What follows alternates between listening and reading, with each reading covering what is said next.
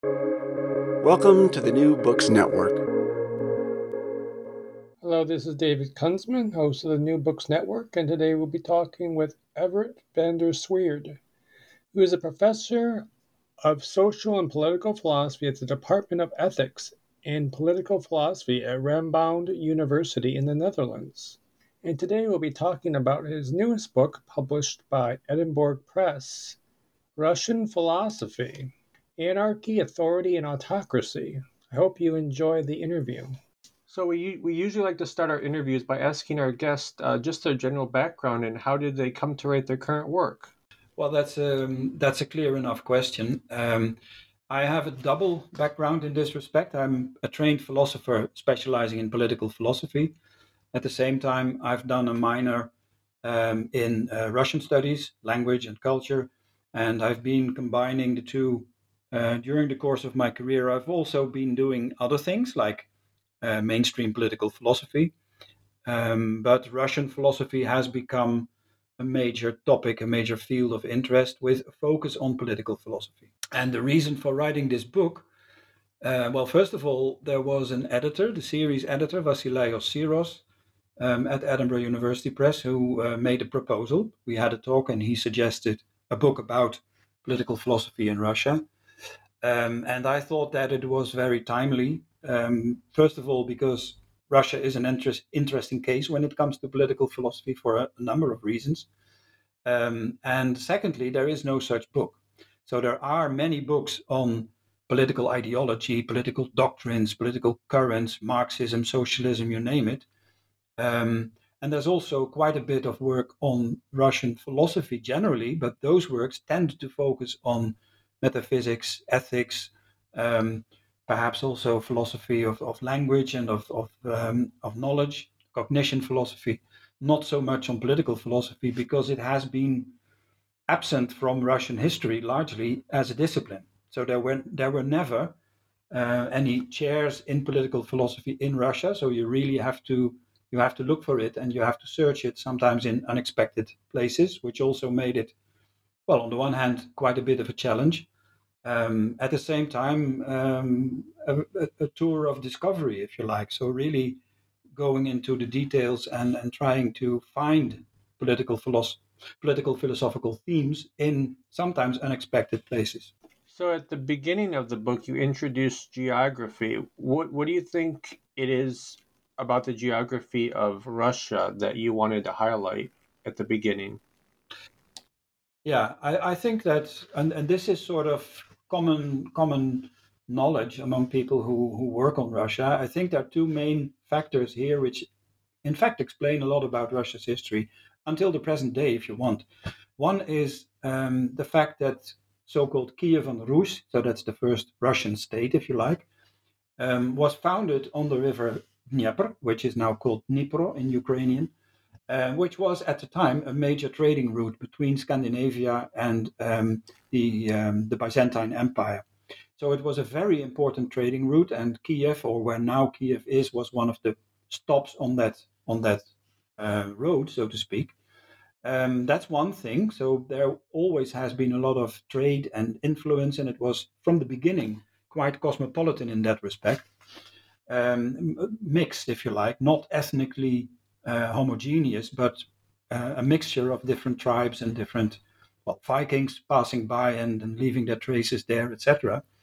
Um, and the second factor is the vastness, openness, and also flatness of the Russian lands, which makes it this flatness and openness make it very vulnerable for foreign foreign invasions, um, for migration, uh, make it difficult to defend, and create sort of unclear borders. And I think that that is a factor which plays a role until the present day. Um, Russia does not have clear natural borders. Um, the only exception, perhaps, is the is the um, the Caucasus as a mountain range. Uh, but other than that, I mean, the Urals are hardly a mountain range, especially not in the north. And both to the west and to the east, to the steppe, um, there are no natural borders. So Russia is a very open, uh, has always been a very open country um, very vulnerable um, for invasions, but also for, for climate. Um, so harsh winters, dry summers, um, a history of, of sometimes of, of drafts and and uh, failed crops and things like that. And I think that there is a there is a sense of how shall I put this? Um, if you look at, at the Russian nation broadly taken, a long history, I think that it has always been an issue. How do we define ourselves, and where do we, uh, where is our limit? Where is the uh, the outskirt of, of our lands, and and where do where where do we end and where do we stop? To this, you can also add, on the as a positive note, that this same vastness and openness also made it possible for the later Russian state, so when Moscow became the capital, to engage in an incredibly uh, rapid expansion towards the east and later also towards the south, so in the direction of what today is Kazakhstan and Uzbekistan, etc. It took it took Muscovy less than a century to reach the Pacific, and that in itself is amazing. So, before the introduction of Christianity, what did the political landscape look like there? Um, you mean in the early in the early Russia in Rus? Yes. Be, be, yeah. So before there was a tsardom. Well, um, I think it, it is of course a bit speculative because sources have sources tend to be uh, unreliable and some sometimes a bit mythologized. Um, but I think you can fairly say that the initial Russia was not a centralized state. Um, it it it, it um, revolved around a number of big uh, cities. Let's call them local capitals or something like that. And there was a system in which the um, the family of princes, the actual rulers, would rotate. So the oldest one would be the prince of Kiev, but when that person would die, then one of the other princes who who had been uh, the prince of one of the other cities would move to Kiev, and everybody would go in a circle in, in, in a way, which is why that gave cohesion to uh, to the country as a whole. Um, and apart from the princes, there were the so-called boyars, which are the let's say the rich merchants, um, bourgeois you might also call them, but um, not not of the not of the type of nobility that you would have in the United Kingdom, for example. And they would be the well the kind of aristocracy of of those uh, cities. And then of course there was the ordinary people and uh, and the peasants um, and there it's also not irrelevant to note that um, we often think of of Russia when you look at Russia's past many people think that um, it had the same sort of medieval period that larger parts of Europe had with serfdom and things like that but serfdom actually was imported rather late into Russia in the 17th century. And in, until then, uh, peasants were living freely in in um, in the vast lands of Russia, not bothered very much, I think, by the authorities. So I guess my next question is: when uh, Byzantine Christianity was introduced into the Rus, uh, how did that affect the manifestation of Christianity, and how did it affect, how did it affect uh, the Rus? Yeah. Um, well, the story goes, and this is probably historically correct, although there's a lot of myth around it. But the story is that Rus um, deliberately and voluntarily chose Orthodox Christianity as its state religion. Um, the story is that the uh, uh, Prince Vladimir the Saint, who was called the Saint because he introduced Christianity to Rus, um, made a choice between Orthodox Christianity, Judaism, Islam, and Western or so called Latin Christianity. Um, interesting is the case of Judaism in this case because we often tend to think that um, Judaism as a religion is is limited to well what first was Palestine and then later became a diaspora across Europe and other parts of the world. But in fact, there was a, a, a state in uh, in the Volga region, uh, which had adopted Judaism as a state religion. So, uh, although the people there were, they had nothing to do with uh, ethnic uh, Jews. Um, so there was a precedent, and actually, the people that presented Judaism in Kiev came from there. Um, and but then Vladimir chose uh, Orthodox Christianity, so the Byzantine uh, form of, of Christianity, and that has had an enormous impact. first of all, it brought into Russia the idea of a, a, a Caesar, um, later called Tsar, but Tsar is the Russian version of the word Caesar, so um, an emperor, um, which has become a tradition in Russia. Uh, in a way, up till the present day, you know, it's not accidental that um, when you see televised appearances of the current president, Vladimir Putin, some of the, the ritual around it has a Byzantine taste to it, the, the kind of pompousness and, and the, the rituality of things. So it's quite the opposite of what, for example, American presidents would do, um, who try to appear as normal folk as much as possible. And the same is done by the Dutch prime minister and even by the Dutch king. Um, in Russia, it's quite the opposite. So there is this Byzantine, what some people would call Byzantine element there. Um, the second point is the idea of a symphony between state and church, so that the ecclesiastical authorities, the patriarch, and the worldly authorities, the Caesar or later the Tsar, are sort of dividing their tasks of ruling the country, one taking care of the souls and salvation and the church, church affairs, and the other one taking uh, taking um, care of uh, all the other things. So the economy, warfare, etc. That's the second point. and the third point is that it limited the impact of ancient philosophy, uh, Greek philosophy, on Russia because there was hardly any reception of Aristotle. The philosophy that was imported from Byzantine into uh, the Byzantine world into Russia was largely Neoplatonic. So Plato and Neoplatonism have always been very important in philosophy and in theology. Aristotle, who was enormously influential in uh, Western Europe, in Latin Europe, has hardly had any impact in uh, in Russia. And some people say that you can you can see that until the present day. So I guess going on, how did uh, could you highlight how Christi- how uh, that Byzantine Christianity, I guess, manifested and unrolled throughout the centuries until the Enlightenment? Mm-hmm. Mm-hmm. Yeah, that's a very interesting topic. Um, I do not discuss it at great length in my book, but I do touch upon it and I do highlight a number of points. Um, as I said, this this well, part of the Byzantine legacy was the idea of symphony, symphonia, um, of worldly and ecclesi- ecclesiastical um, authorities. And that ideal became part of the Russian tradition, but it was very short lived when it comes to political practice. Um, and there have been conflicts between state and church in the 15th, 16th century. Uh, there has been a to and fro. In some cases, the, the church leader would take up um, a political role and vice versa. And this has been ended by what is usually described as the rise of absolutism in Russia. The idea of absolutism, of an absolute monarchy, was imported from uh, from Europe, uh, where at the time it was um, the, one of the one of the options, so to speak.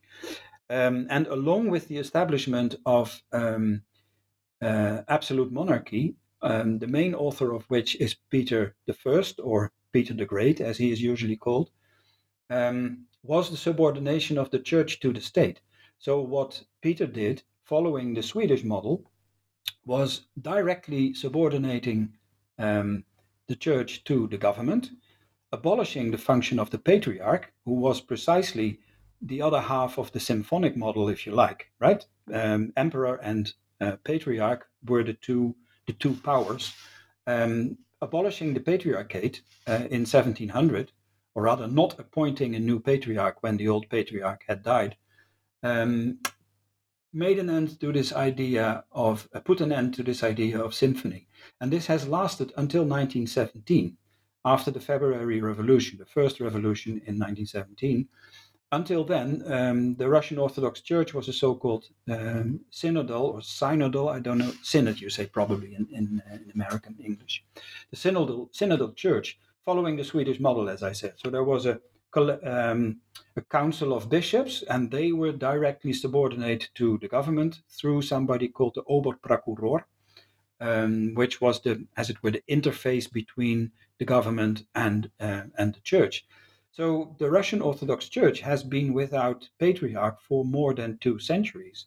Then it briefly did have a patriarch, which then again was abolished, the patriarchate by, or rather uh, frozen, if you want, uh, by the Soviet government, and then gradually, uh, gradually re-established um, and uh, rehabilitated uh, during First War, uh, during the Second World World War, when the Stalin regime needed the support of the church in order to mobilize the people to defend Mother Russia or Holy Russia. So the, um, this this impact has been, on the one hand, very big, very serious. I think this Byzantine impact, be also and at the same time uh, being rather limited through the rise of absolute monarchy. But what is interesting is that this idea of symphony and of a symphonious and harmonious relationship between state and church has lasted as an ideal and has returned um, after the February Revolution of 1917, but also after the breakdown of the Soviet Union. Um, and officially, uh, according to the official doctrine of the Russian Orthodox Church today, the relationship is symphonic between the two. Um, so between the patriarch and the, and the, and the president, uh, who both, as as you probably know, uh, defend, for example, the invasion in uh, in Ukraine. Patriarch Kirill is playing a very clear public role there as a defender of this invasion and of making Ukraine part of a greater Orthodox Russia.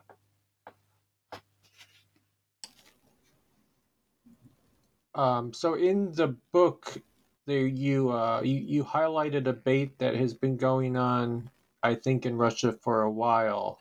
Are we part of uh, Western Europe or are we a distinct thing unto our own? And this manifests in the debate between the Westernizers and the Slavophiles. Could you just highlight the debate and the figures in that debate? Yeah. Um, that debate goes back to the first half of the um, of the 19th century um, actually to a rather specific period around around 1830.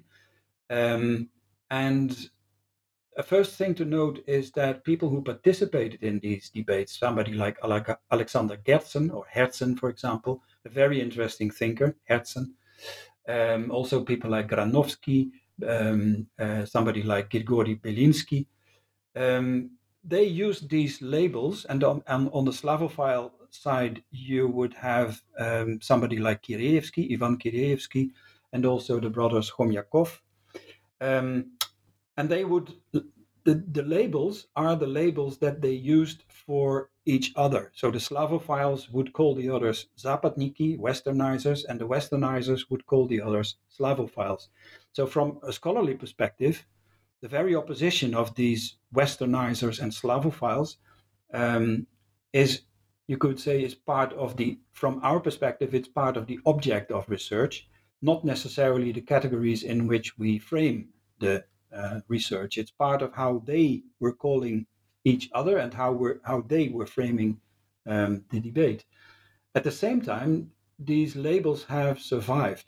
So they have survived the 19th century. They have also been part of the 20th century during the soviet period when there was a clear opposition between what people would call the internationalists, um, who wanted to make Soviet civilization part of world civilization or even use it to replace, uh, in the long run, world civilization. Um, the, the, in an age of communism, the whole world would be united under one under one culture, one civilization. So there's nothing Russian about that, if you like. And at the same time, during the Soviet period, there also were strong currents um, in in Russian culture or Soviet culture, uh, in philosophy also, um, that emphasized the Russianness of the Soviet Union, that focused on language, on traditional culture, things like that. And all of this is continuing uh, until the present day. So people will still accuse each other of being a Westernizer or of being a Slavophile, and these topics are and labels are always politically uh, politically sensitive. Um, and I think I was thinking about this question. I, the point is, I think or an interesting point is that it's not limited to these debates in the early 19th century, because if you look at the very at the very content of the label, so Westernizer, Zapadnik in uh, in Russian, defines somebody as a person of the West, and the Slavophiles are focusing on the Slavic world or the Slavonic world, not on Russia. So the the very labels that you find in the early 19th century are still there in the rhetoric of the Kremlin today when it is saying that the West wants to destroy Russia um, or that the Slavonic peoples have always been uh, disregarded and disrespected by the West. So th- those categories are broader, and especially I think it's interesting to see that the, the, the label of Slavophiles is not limited to Russia. So there, there is a kind of, I would call it an imperial mindset at work there, which lasts until the present day. Because from a Slavophile perspective, indeed, there is no difference between Russia and Ukraine, right? They're part of one and the same space and one of the same culture, one of the same civilization. The question is, where does it end? Does it include Poland? Does it include Bulgaria? Def- for the for most Russians, definitely it does include Bulgaria because of the uh, similarity of the language and the shared Orthodox religion. When it comes to Yugoslavia, you have the same sort of thing. From a Slavophile perspective, Serbs are a brother nation, also because they're Orthodox as the Russians are. So, this is something that I think we in the West, um, and now I'm using the term the West as if that is one thing, um, which is not correct, of course, but I think that we in Western countries, let me call it like that, we often overlook this deep, um, deep-seated imperial mindset on uh, on the Russian side, which sometimes strikes us as absurd or as colonial or something like that, but which for many Russians is very much part of how they how they see the world and has a long history. So I guess my next question is, uh, where does the Enlightenment come in in the in Russian history? Is it introduced uh, late as compared to like France and uh, England, or does it come in around the around the same time? Um, the answer is a bit of both, in the sense that um, in the 18th century, the Russian intellectuals, the so-called intelligentsia, um, was very eagerly looking at what was going on in uh, in Europe. Um, you have to realize that people in people with an education in Russia, especially the nobility, um, those people had usually a home education, so they had their private teachers. They usually were fluent in English, German, and uh, French, apart from Russian. Many of them had better French than uh, Russian. This only started to change in the 19th century. So they would import books from France, from Germany, from um, uh, the United Kingdom or England if they had the money for it. And many of them had the money because Russia has been rather prosperous uh, through the ages and especially in the 18th century, the age of Catherine the Great, when um, the Russian Empire was importing enormous quantities of artworks from uh, from Europe, for example, where you can only do that uh, if you have a lot of money. So Russia was in a bit of a, a bit in the same sort of position that the uh, Arab Uni- the United Arab Emirates and, and Qatar are now. Right, they can spend any amount of money to buy products of Western um, culture. And there was also a great interest in that. And for example, the same Catherine the Great uh, corresponded by letter with people like Diderot and Voltaire. Um, and uh, they did so in French because for her French was an obvious choice. Uh, so they were very much um, on top of what was going on in Western intellectual debates. At the same time, this only applies to a thin layer of society, the top elite, the uh, the people who could read and write, the people who had these languages, and the people who had the money to actually order books from Paris or uh, or London or wherever. Secondly, there was a policy in um, in the Russian Empire to send scholars abroad with a scholarship and let them study at a West European university and then bring home their knowledge and start to teach at Russian universities. Uh, and quite a few people were sent to Germany, especially to Germany and to, to Scotland. So, in that manner, um, German Enlightenment, Leibniz and Wolff and thinkers like that, were imported into Russia, later also Kant. By the way, um, we shouldn't overlook the fact that where Kant was living was for some time part of the Russian Empire. Königsberg was part of, um, or Eastern Prussia was part of the Russian Empire for quite some time, as it is again today the, under the name of Kaliningrad. Um, so German idealism, uh, sorry, German Enlightenment, uh, Leibniz, uh, Wolff, Kant. Also, people were sent to Scotland. So the, uh, there were Russian scholars studying in Edinburgh uh, and in Glasgow. They would bring home the ideas of Adam Smith, Adam Ferguson, people like that, um, and would have an impact on Russian intellectuals. They would teach those theories. They would teach political economy in the line of um, of Adam Smith, and, and David Hume also plays a role there. And then finally, France was a particularly interesting case because the uh, French history in the 18th century was rather turbulent, and on a number of occasions, uh, French thinkers, including already mentioned uh, Voltaire and Diderot, they would turn to Catherine, uh, Catherine the Great for support, financial support, asylum, if you want. Um, and so there was an impact there as well. Uh, and Catherine the Great also played a role in this personally by translating things and writing her own uh, her own stuff. And one of her friends, Katerina Dashkova, um, went abroad as a kind of agent for Catherine the Great and became president of the Russian Academy of Sciences. So in in the 18th century, I think you can. It's fair to say that um, the Russian intellectual stratum was really very much aware of ongoing debates in uh, Western Europe. At the same time, this only affected the top layer of, of society and didn't have much of an impact on society or culture at large.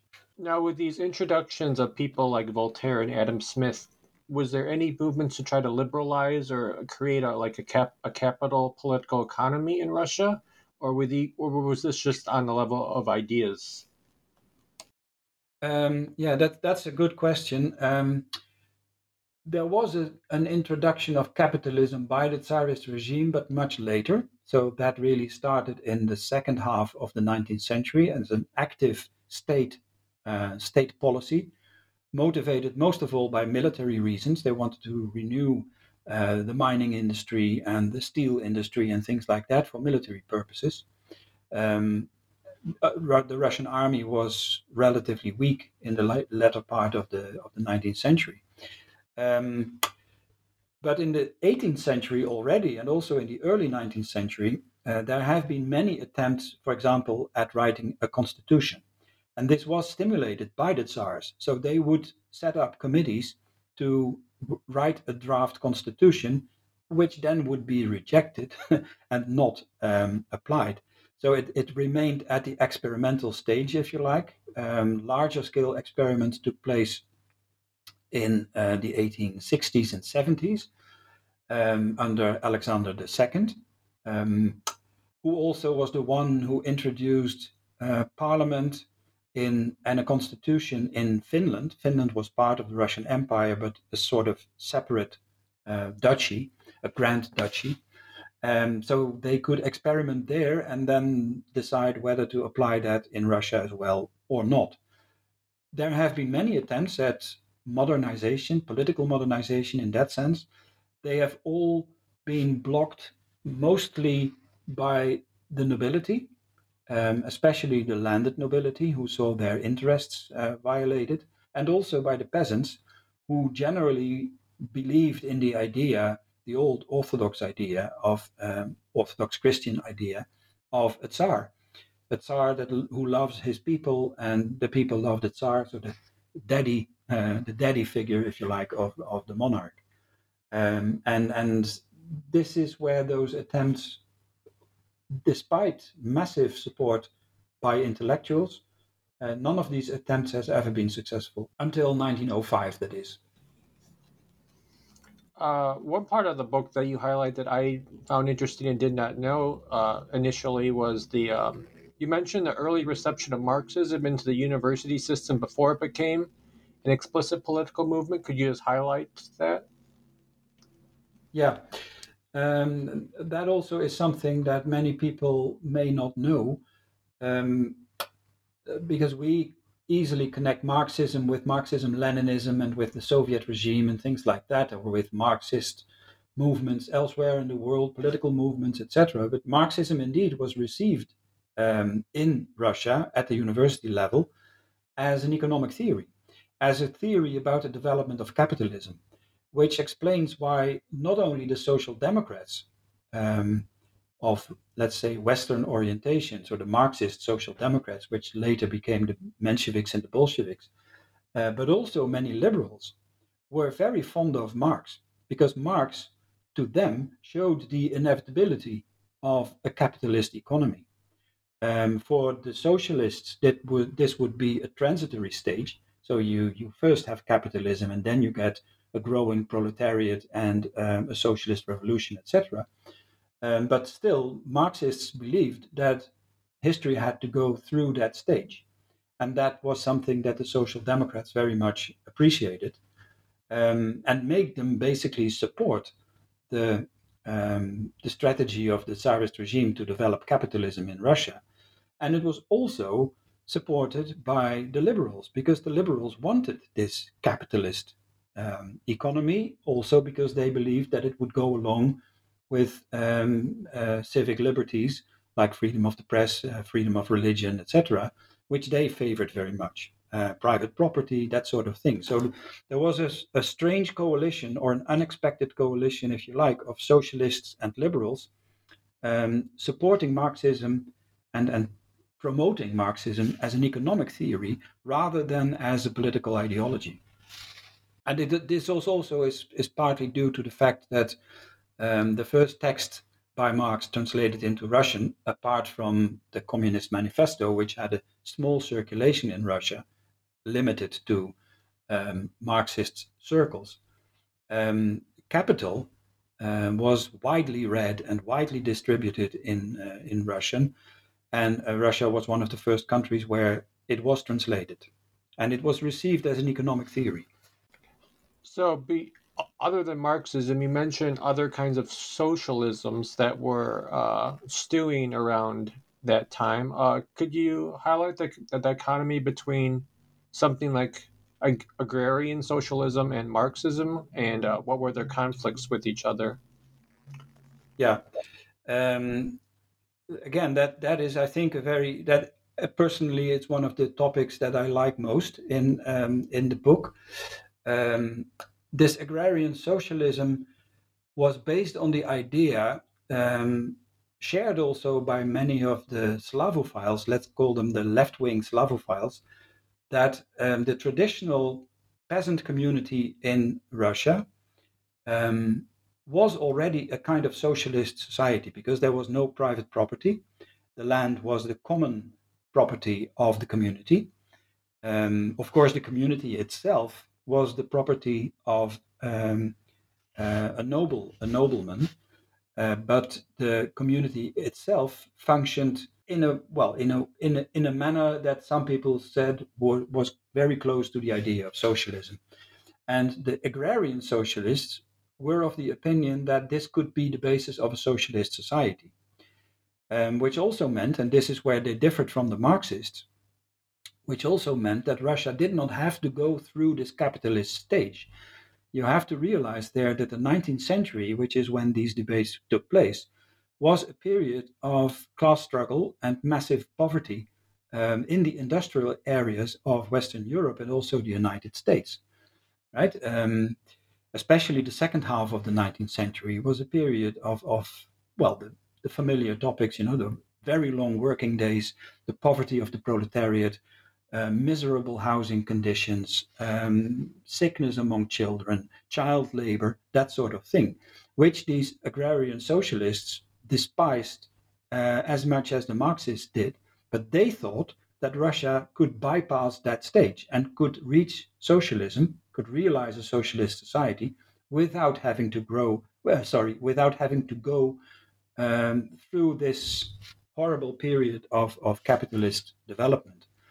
The Marxists, by contrast, like the liberals, as I said just a second ago, the Marxists believe that this capitalist stage and bourgeois society and things like that was a necessary stage in the historical development of any society, including um, including Russia. Um, and this has been a controversy also um, among people of Marxist leanings and sometimes people who would hesitate between the two between the two options. And there's a very interesting um, uh, letter exchange between Karl Marx and Vera Zasulich, who was one of the Russian Social Democrats, about precisely that question whether socialism was possible in Russia without capitalism, without having to go through bourgeois capitalism. And um, Marx was really puzzled by this question. And um, Marx, who knew Russian, he had learned Russian in order to read to read uh, Russian intellectual works. He was very much interested in Russia's uh, economic reality, socio-economic reality. Um, and he looked into this issue very seriously and ultimately came to the conclusion that it could have been possible to bypass capitalism, but only if capitalism did not destroy the agrarian community, the ag- agrarian economy of Russia. And according to him, that had already happening or uh, had already happened or was happening at the time of uh, of this debate. So in the 80, uh, 1880s. Um, and then Marx ultimately came to the conclusion that unfortunately Russia was already not in a position to bypass capitalism and had to go through it.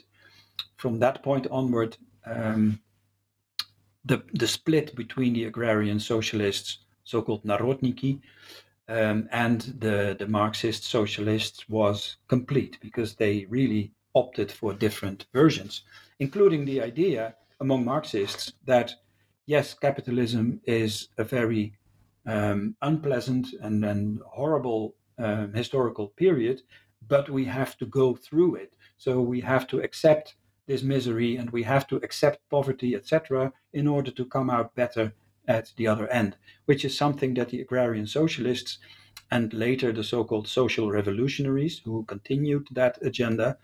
Uh, they didn't agree with. They still felt that it would be possible to find another another solution and another road to socialism. So I guess going back more on the side of uh, religion, you uh, enumerate four Christian political philosophers. Uh, in, these are Tolstoy, Dostoevsky, Solovyov, and F- Fedorov. Uh, we usually don't think of well, I don't think of these as political philosophers. I guess uh, what political philosophy can you extract from these four figures? Um, this chapter, the, the, chapter on these four Christian, as I labeled them, four Christian political philosophers, is I think one of the maybe one of the best chapters in the book. At least I know quite a few people who really enjoyed it. Um, I'm not claiming that they are political philosophers in the professional sense of the of the word, the sense in which I am, for example, a political philosopher, right? Trained as such and teaching at a university. The only person who comes close to that is Solovyov, Vladimir Solovyov, um, who did write a number of things that can be considered political philosophy. He also did lots of other things, but he does have titles that clearly can be understood as political philosophy.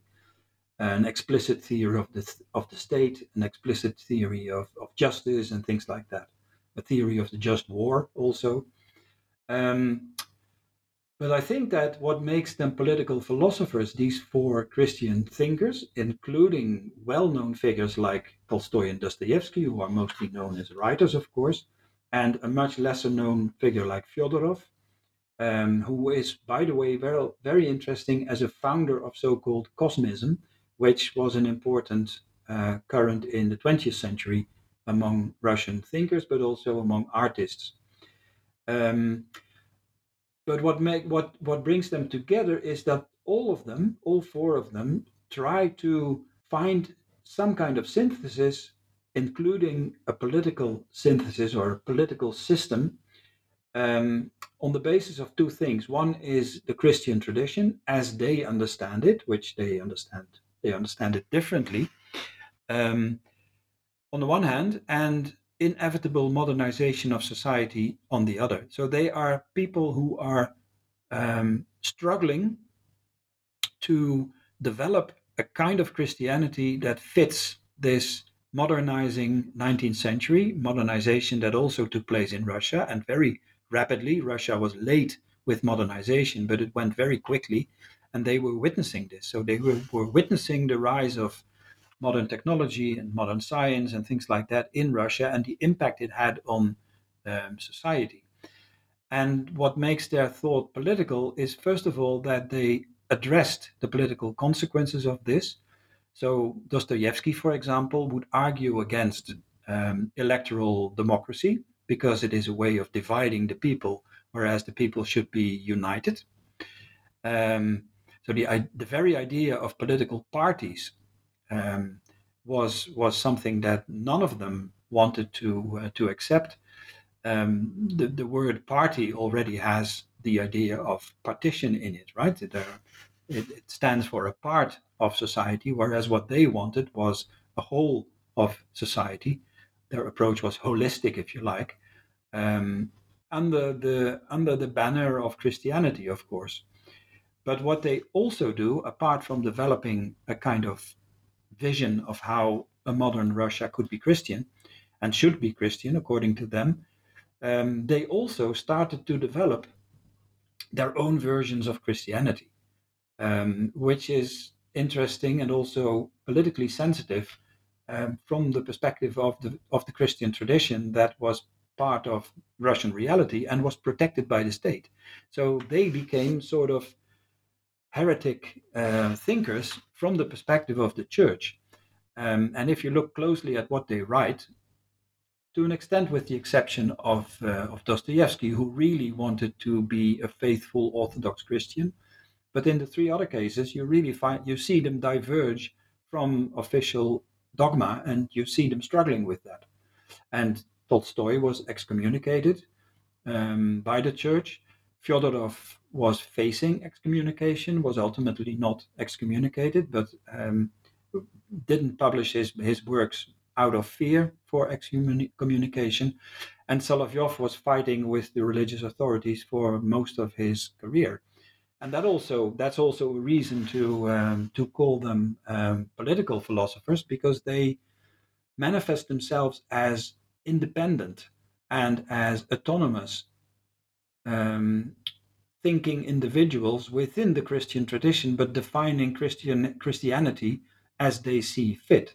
In that sense, you can compare them with many of the free thinking Christians in uh, Western Europe and also in the United States at the time um, who would develop their own version of Christianity. And in a society like the um, American society or most West European societies, that's not much of a problem because the church does not have the power to really control what's going on in uh, in the intellectual world. But in the case of Russia, the church did have that control through the state. So they would closely watch what what was going on there and sometimes also interfere in those debates. And that is also why I would call them uh, political philosophers. So, moving into the 20th century, um, we usually hear of the 1917 revolution, the revolution that, that sort of sparked uh, the founding of the Soviet system. But uh, there was a revolution before that, the 1905 revolution. Could you highlight the differences between the 1905 and the 1917 revolution?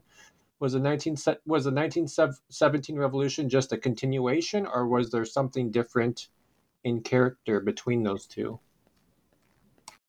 Yeah.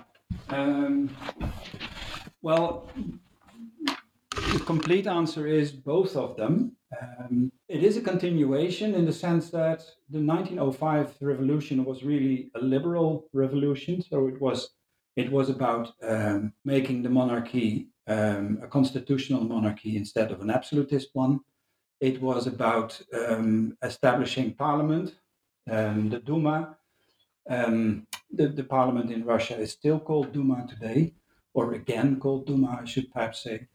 Um, but it failed. So the 1905 revolution uh, failed to achieve its its aims, um, and there was a parliament. There was a very limited kind of constitution, but after 1905, um, this this progress was reverted. So if you look at the subsequent Duma elections, every new election was less democratic than the previous one. So the suffrage was limited, for example, from uh, election to election, um, which is part of the explanation why many people in Russia felt that a second revolution was necessary to complete this process of liberalization and uh, and, the, and, the, constitutional uh, process, which was the 1917 revolution, but not the October revolution, but the February revolution.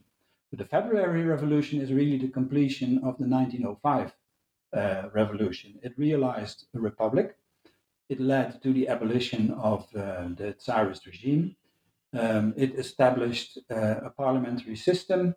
Um, many different political parties came uh, came on uh, on the scene. Um, it led to the liberation, liberalization of the liberal liberalization. Sorry, liberation of of society, but also of the church, which was um, again uh, could again elect elect a patriarch once the Tsarist regime had gone. Um, it led to equal rights for men and women, voting rights for women after February 1917, etc. Um, so you can fairly say, I think, that the 1917 revolution in February, who actually, which actually took place on the 8th of March, so International Women's Day, um, according to our calendar, it was the 8th of March. And this people in Russia were very much aware of this, and women played a big role in this February Revolution. That is the real continuation of the 1905 revolution. But it took place under conditions of World War One. Russia was at war. Uh, it was losing this war and rather dramatically losing it. And society remained divided over many issues, including the war but also including social justice. Um, the Social Democrats were a large political force. There was a provisional government which was mostly liberal and social democrat, but let's say moderately social democrat. And there was the much more radical Petrograd um, Soviet of uh, workers and, uh, and soldiers. And so this whole 1917 year until the October Revolution, which according to our calendar took place in November, um, until then, there was a very undecided situation with a dual government. There was no unitary state. Uh, Russia kept losing this war, um, and there was poverty and there was hunger, etc. And 1917, what we usually call the 1917 revolution, the October Revolution, was, in my analysis at least, people disagree a bit about. I mean, there's a lot of there's a lot of debate among among scholars here, but I think that it was primarily um, a coup d'etat by the Bolsheviks, who took over, um, who organized general elections shortly after their victory, um, but didn't accept the results, and other parties were uh, prohibited, were banned. Um, freedom of the press was restricted, etc. And that is the start of the of the Soviet regime. We shouldn't forget, I think, that the Soviet regime was bathing in blood from the very start the terror started almost immediately after the seizure of power by the Bolsheviks. They started killing uh, their political enemies. And uh, already in 1917, and then certainly in 1918, it was in basically it was a big massacre. And um, Lenin has a, a, big share of the responsibility there. Um, some people say that things went wrong when Stalin came to power, but Lenin personally signed many of the um, the, the, the death um, condemnation, the condemnations of uh, people, the executions, etc. And was very much in favor of what was called Red Terror.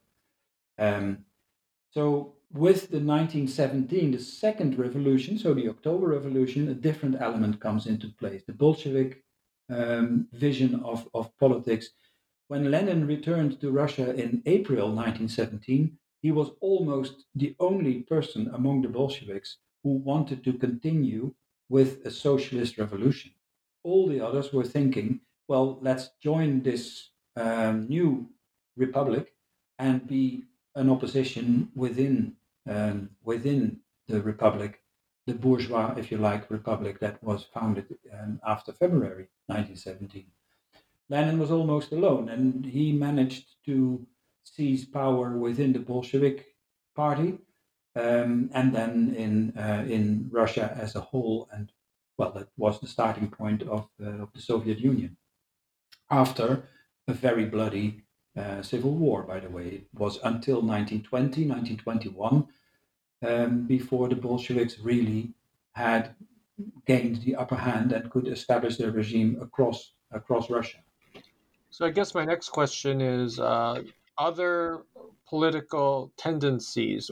What happened to them uh, in in particular? The what you highlight is the Russian religious philosophers, people like Shestov, Shpet, and Losev. Yeah, um, I think you when, when you look at that period. So basically, we're talking about the first couple of decades um, after the establishment of the Soviet Union, um, I think a broad distinction can be made between, let's call them alternative um, positions within the socialist camp. So that applies to Trotsky, for example, but it also applies to Bogdanov and to Bukharin, um, people who were gradually sidelined by Stalin and his allies. Um, by the 1930s, almost all of the initial Bolsheviks, um, uh, with I, the exceptions are Stalin himself and Alexander Kollontai and one other figure, all the others had died, and most of them not of natural causes. They had been killed by the Soviet regime. All the initial Bolsheviks, the so called old Bolsheviks, had been uh, annihilated. Um, so there was a struggle in the leftist camp, if you want, where Stalin came out victorious in the end around 1930. Um, and there were the many, um, the many subcurrents um, in Soviet society at the time, and religious philosophy is, is one of them. Um, partly it existed in exile, especially in Prague and later in Paris and Berlin also. Part of it emigrated to uh, the United States afterward, where a theological academy was founded in the city of New York. Um, but part of it survived with great difficulties in the early Soviet Union, and somebody like Losev even survived the Soviet regime. Um, well, he died while the Soviet regime was still in place, but he was not um, he was not killed by it. But some some of the others, like Shpet, for example, was, and Florensky, who stayed in the Soviet Union. So they were really looked upon um, with great suspicion by the Soviet regime, um, because there still was in in the cultural field and also among intellectuals and among philosophers, there was a strong sympathy for um, the, the combination, the connection between philosophy and religion, and then with political implications, um, which is something that the Soviet regime, the young Soviet regime, really wanted to get rid of and um, did get rid of with the harshest possible means. And then it only survived in a few niches um, in the academic world. Losev is the most famous example there of somebody who managed to continue um, this this tradition of Russian religious philosophy into into the 1980s, um, and did have a following. So he would teach seminars in his private apartment in the in the center of Moscow. Today it's a museum, the Dom Loseva, the Losev House, it's a library and a museum and a conference center and things like that. But that is where he privately continued this tradition um, and was quite influential among uh, Russian intellectuals. But well, within within small circles, so to speak. So fast forwarding, fast forwarding to the uh, later part of the 20th century, could you please highlight uh, the perestroika reform uh, initiated by Brezhnev and then Gorbachev, and what were they trying to accomplish? Um, yeah, well, perestroika was really the invention of uh, Mikhail Gorbachev, um, who was part of a generation of Soviet um, civil servants, if you want, party members, of course, also, but people who were managing part of parts of society and of the economy.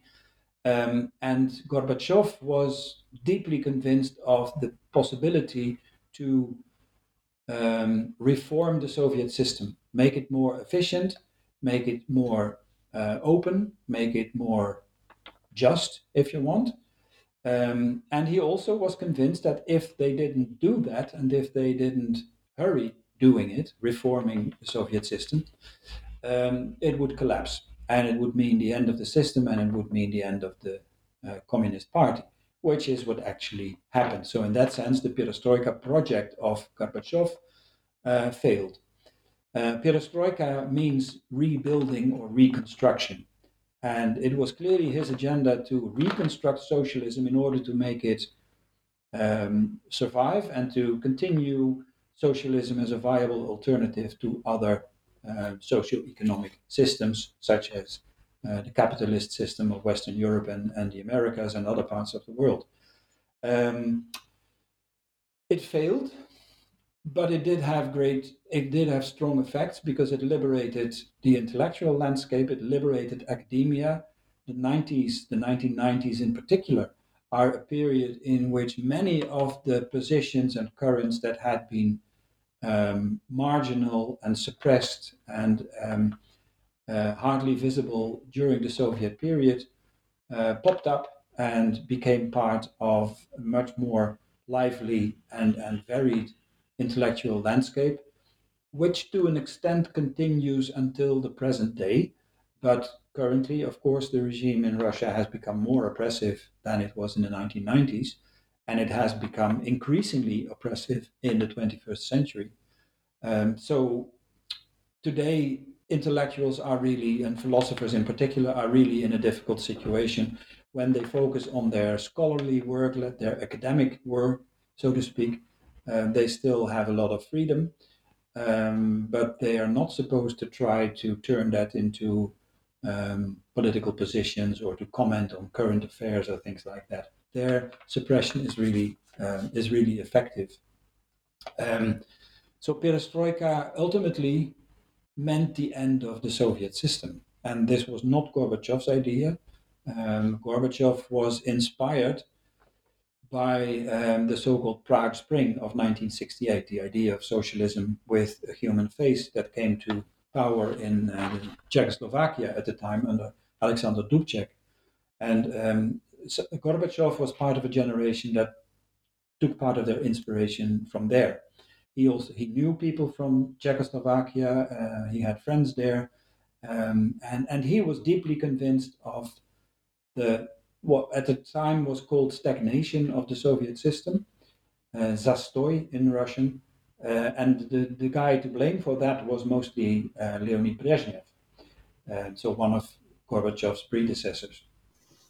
So I guess going from the late '90s into the 2000s, uh, what was the perception of, I guess, the early Putin go, from from Yeltsin to Putin? Was it was it seen as a, a a big difference, or was it just a continuation of the same system? And what was the what, what was the evolution of Putin's thought through through the early 2000s up till now? Mm-hmm. Yeah, um, that's a good question. And of course, there's no easy answer to this question, also because I think this is something that historians will work on for a long time. Um, but uh, okay, I'm I'm not a historian. I'm his, a political philosopher. The way I see it, the Putin regime is largely a continuation of the Yeltsin regime. Um, Putin was in fact appointed by Yeltsin as his successor and um, the, the the price he had to pay to pay for this. I mean, Putin was not a very visible figure until 2000. He was seen as a rather mediocre person, um, an official, of course, somebody with influence, but not as one of the pretenders um, for the next presidency. So in that sense, he was a bit of a surprise to most people, uh, including most Russians who didn't, who barely knew him. Um, and the deal was that um, Yeltsin and his family um, would be left free in their um, economic in the economic sense. So Yeltsin has been amassing lots of uh, money and also his family. The, the group around Yeltsin was called the family, uh, which not accidentally rings um, bells that we usually connect with the mafia in Italy or elsewhere in the world. So this family idea, you know, and, and the corruption that goes along with it, economic benefits, etc. And this Yeltsin family was allowed to keep all that um, uh, into the 21st century um, under under Putin. That was part of the deal. So in that sense, it's a complete co- continuation. Also, the so-called oligarchs um, rose to power in the 1990s, economic power, but also political influence, and they also wanted this continuity, and they wanted to see their interests um, protected. Once in power, I think that Putin, in the beginning, has really been betting on a good relationship with uh, the Western Hemisphere, with NATO. Um, he had no illusions about Russia becoming part of the West, something that Gorbachev had been dreaming of. Gorbachev was speaking about the common European home, and there has even been some talk about uh, Russia joining the European Union, which I think is an absurd idea, but which was appealing to many people. Putin has no has, has never had any illusions there, I think. And what has been driving him is the idea of Russia's significance, Russia's greatness, Russia's importance in the world. The great trauma for Putin was precisely the, the, breakdown of the Soviet Union. So the Soviet Union falling apart. At the time, he was in Germany, and it came as a complete surprise to Putin. And for him, he has been describing it as the greatest catastrophe of the 20th century. In the view of most people, that may be an exaggeration if you compare it with the Holocaust, for example. Um, but it certainly is how Putin sees it and has been seeing it from the beginning. And we should note in that respect that Putin grew up in the later Soviet Union. So he was born, if I'm not mistaken, in 1952. So he grew up in the post Stalin era a period of relative stability, a period of economic growth, a period of uh, increasing international prestige of the Soviet Union, which had won uh, World War II, of course, had liberated large parts of Europe, had put most of Eastern and parts of Central Europe under its influence, had a big impact in the East, in, in uh, Vietnam, in, uh, in Korea, and China also for a while um, and was successful in, in things in fields like science and technology, you know, putting the first human person into space, Yuri Gagarin. And people like Putin were proud of those things. They were not fans per se of socialism or of uh, the road towards a communist future. They were very much about order, stability, prosperity, and international significance and recognition of Russia. And I think that is, is something which continues um, in the way Putin is looking at the world until the present day. And from that perspective, from Putin's perspective, there is no difference between the Soviet Union and the Tsarist regime that preceded it. For somebody like Putin, that is a continuity. That is a continuity of a great Russia that includes not only ethnic Russians, but also a number of other nations, that has this kind of large uh, empire like structure, and that plays an important role as a power, maybe not a superpower anymore, but certainly as a regional power in the world, a country, a power uh, that others have to take into, into account. Um, and part of the explanation of what is going on now is the widespread sense of humiliation on the Russian part. People in a country like the Netherlands, and I guess also the United States of America, have a very hard time understanding why Russia should feel so humiliated or why so many Russians should feel um, humiliated and, and not respected and things like that. But that sense, that sentiment is very widespread in, uh, in Russia today and to a large extent explains the support um, of, uh, of parts of the Russian population of the current war in, in Ukraine um, even if they don't like Putin and if they don't like Putin's uh, domestic policies, which for many Russians is the case. He's not in that sense.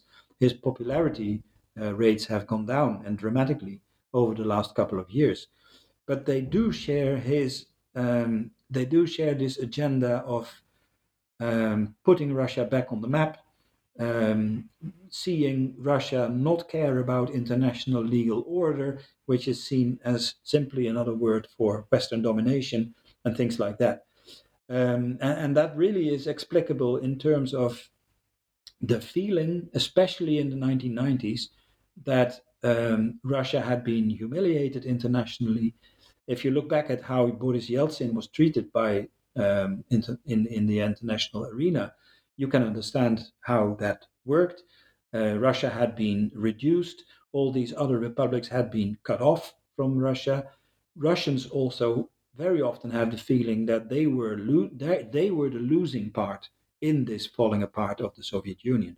All the other republics were celebrating their liberation, their independence, etc. Ukraine among among uh, among others, but also the Baltic republics, for example, Central Asian republics. They were all celebrating their independence, but Russia had no independence to celebrate. Russia had to celebrate being dismembered.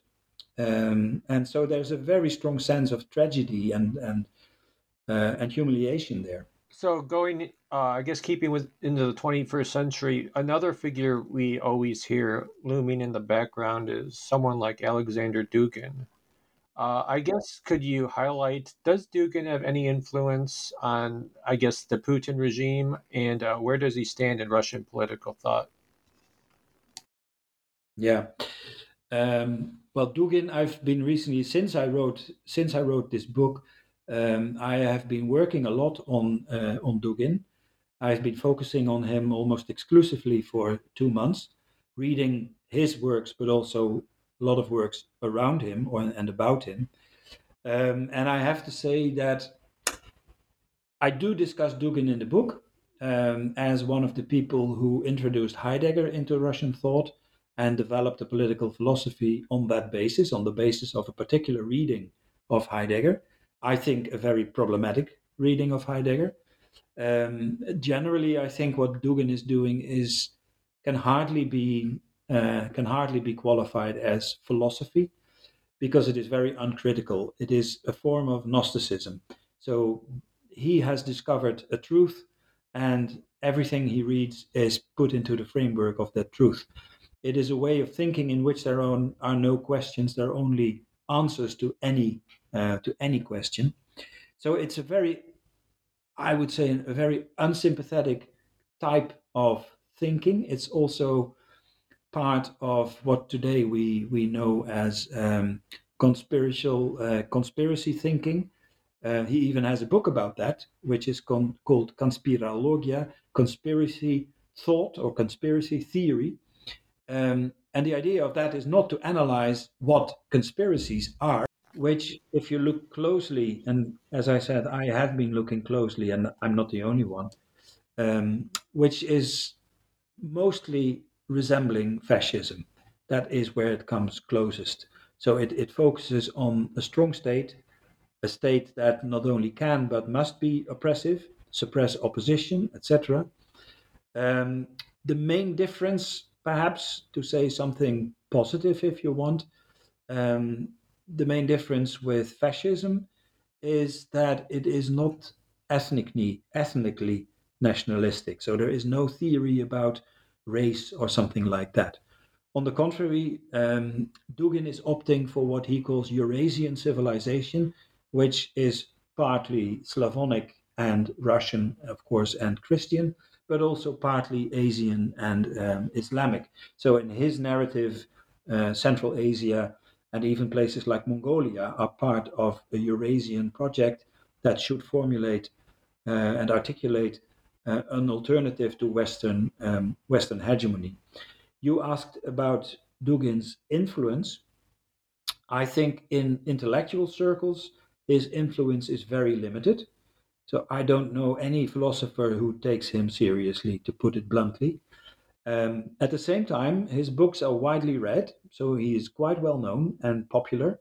Um, the same applies to his daughter, who was killed in uh, the summer in um, um an assault that has not been clarified yet. It's not clear whether it was aiming at her or at him or at both of them, because she also really is uh, or was um, a well known figure and kind of spokesperson for his sort of uh, theory.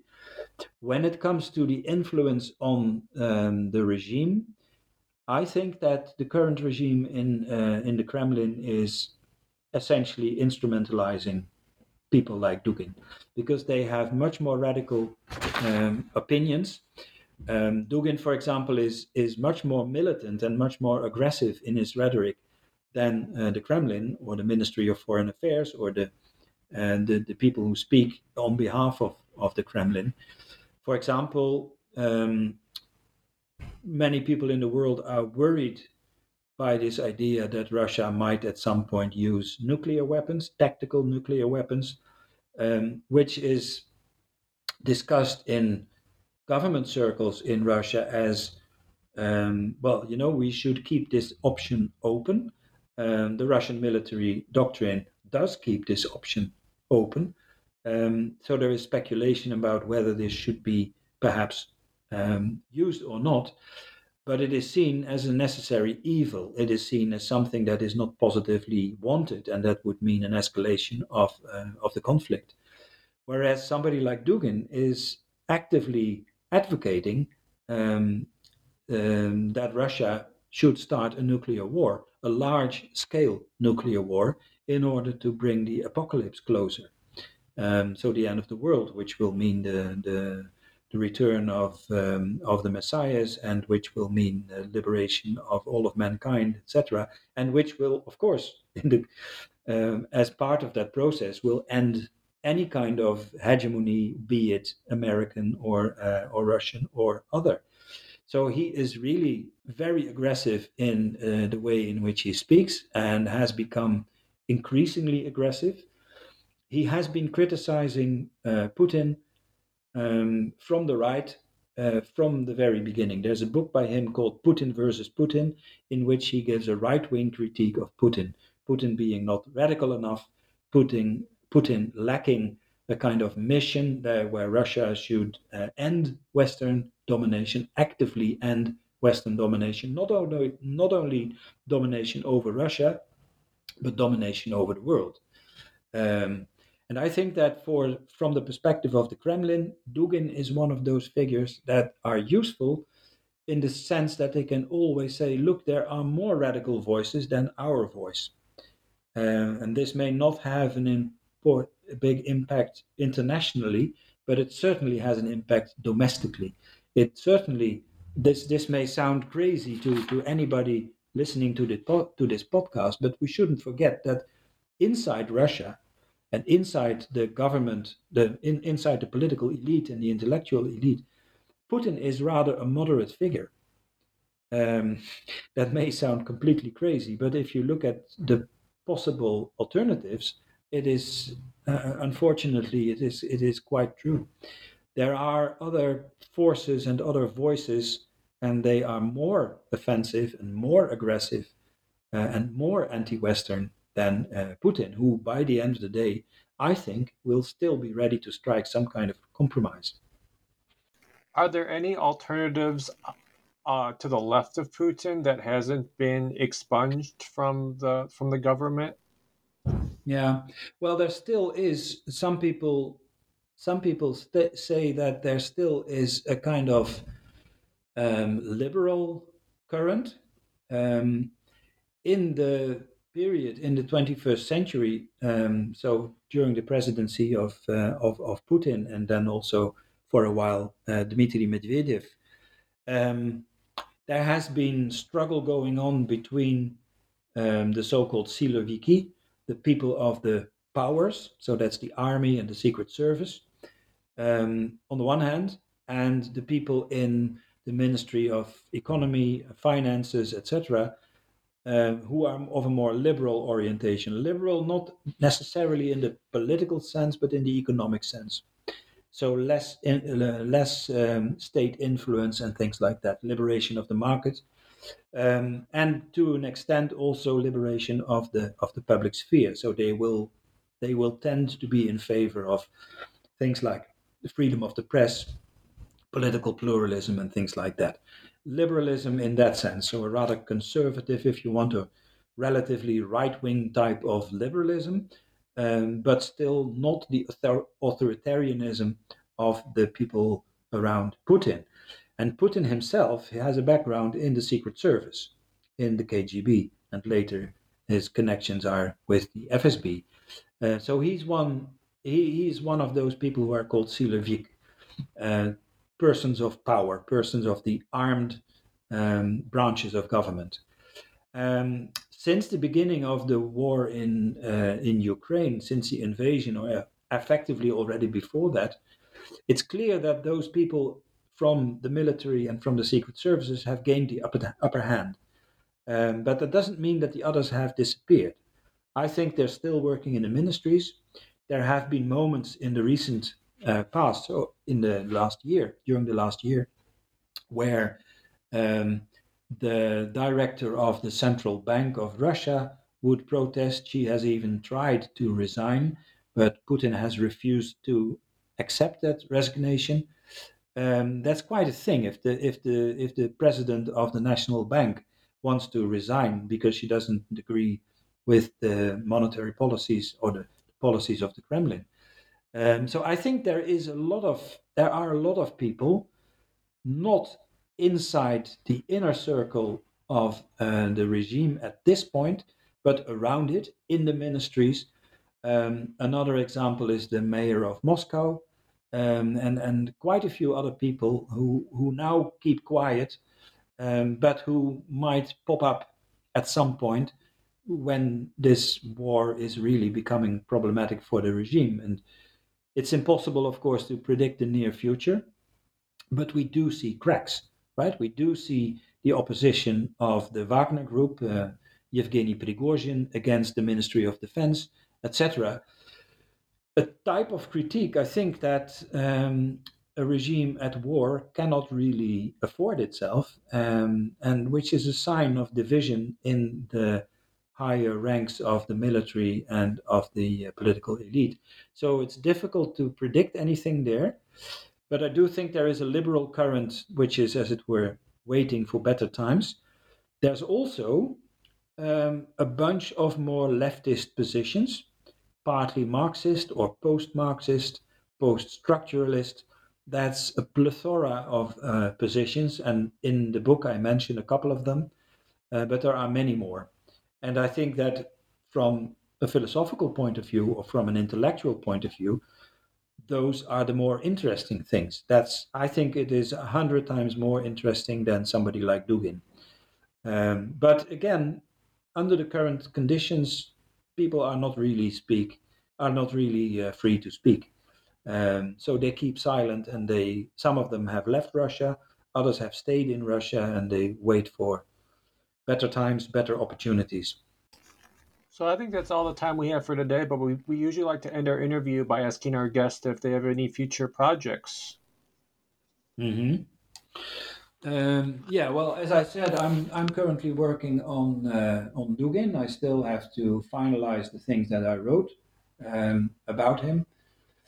Um, apart from that, I am working on a topic that I had to leave out largely uh, when writing the book, which is one of those religious thinkers of the 20th century, uh, Maria Skobtsova. So right now I'm, I'm writing about her as a fascinating figure who moved from a very leftist, leftist position to a kind of, well, some would call it Christian socialism, all others would call it social Christianity, um, which she developed in, um, in, in uh, emigration in the 1920s and 1930s. Um, and um, that's one of the people that I'm working on, but that's sort of a, an individual project of mine. Um, other than that, I'm part of a project which is investigating the Paris Commune and its legacy, its political legacy. And in that framework, I'm looking at the Russian thinkers who have been connected to the Paris Commune of 1871 and have been uh, writing about it. So that's two familiar names, perhaps to some listeners. Um, That's um, Bakunin, Mikhail Bakunin, the great anarchist, and also Pyotr Kropotkin, one of the other anarchists.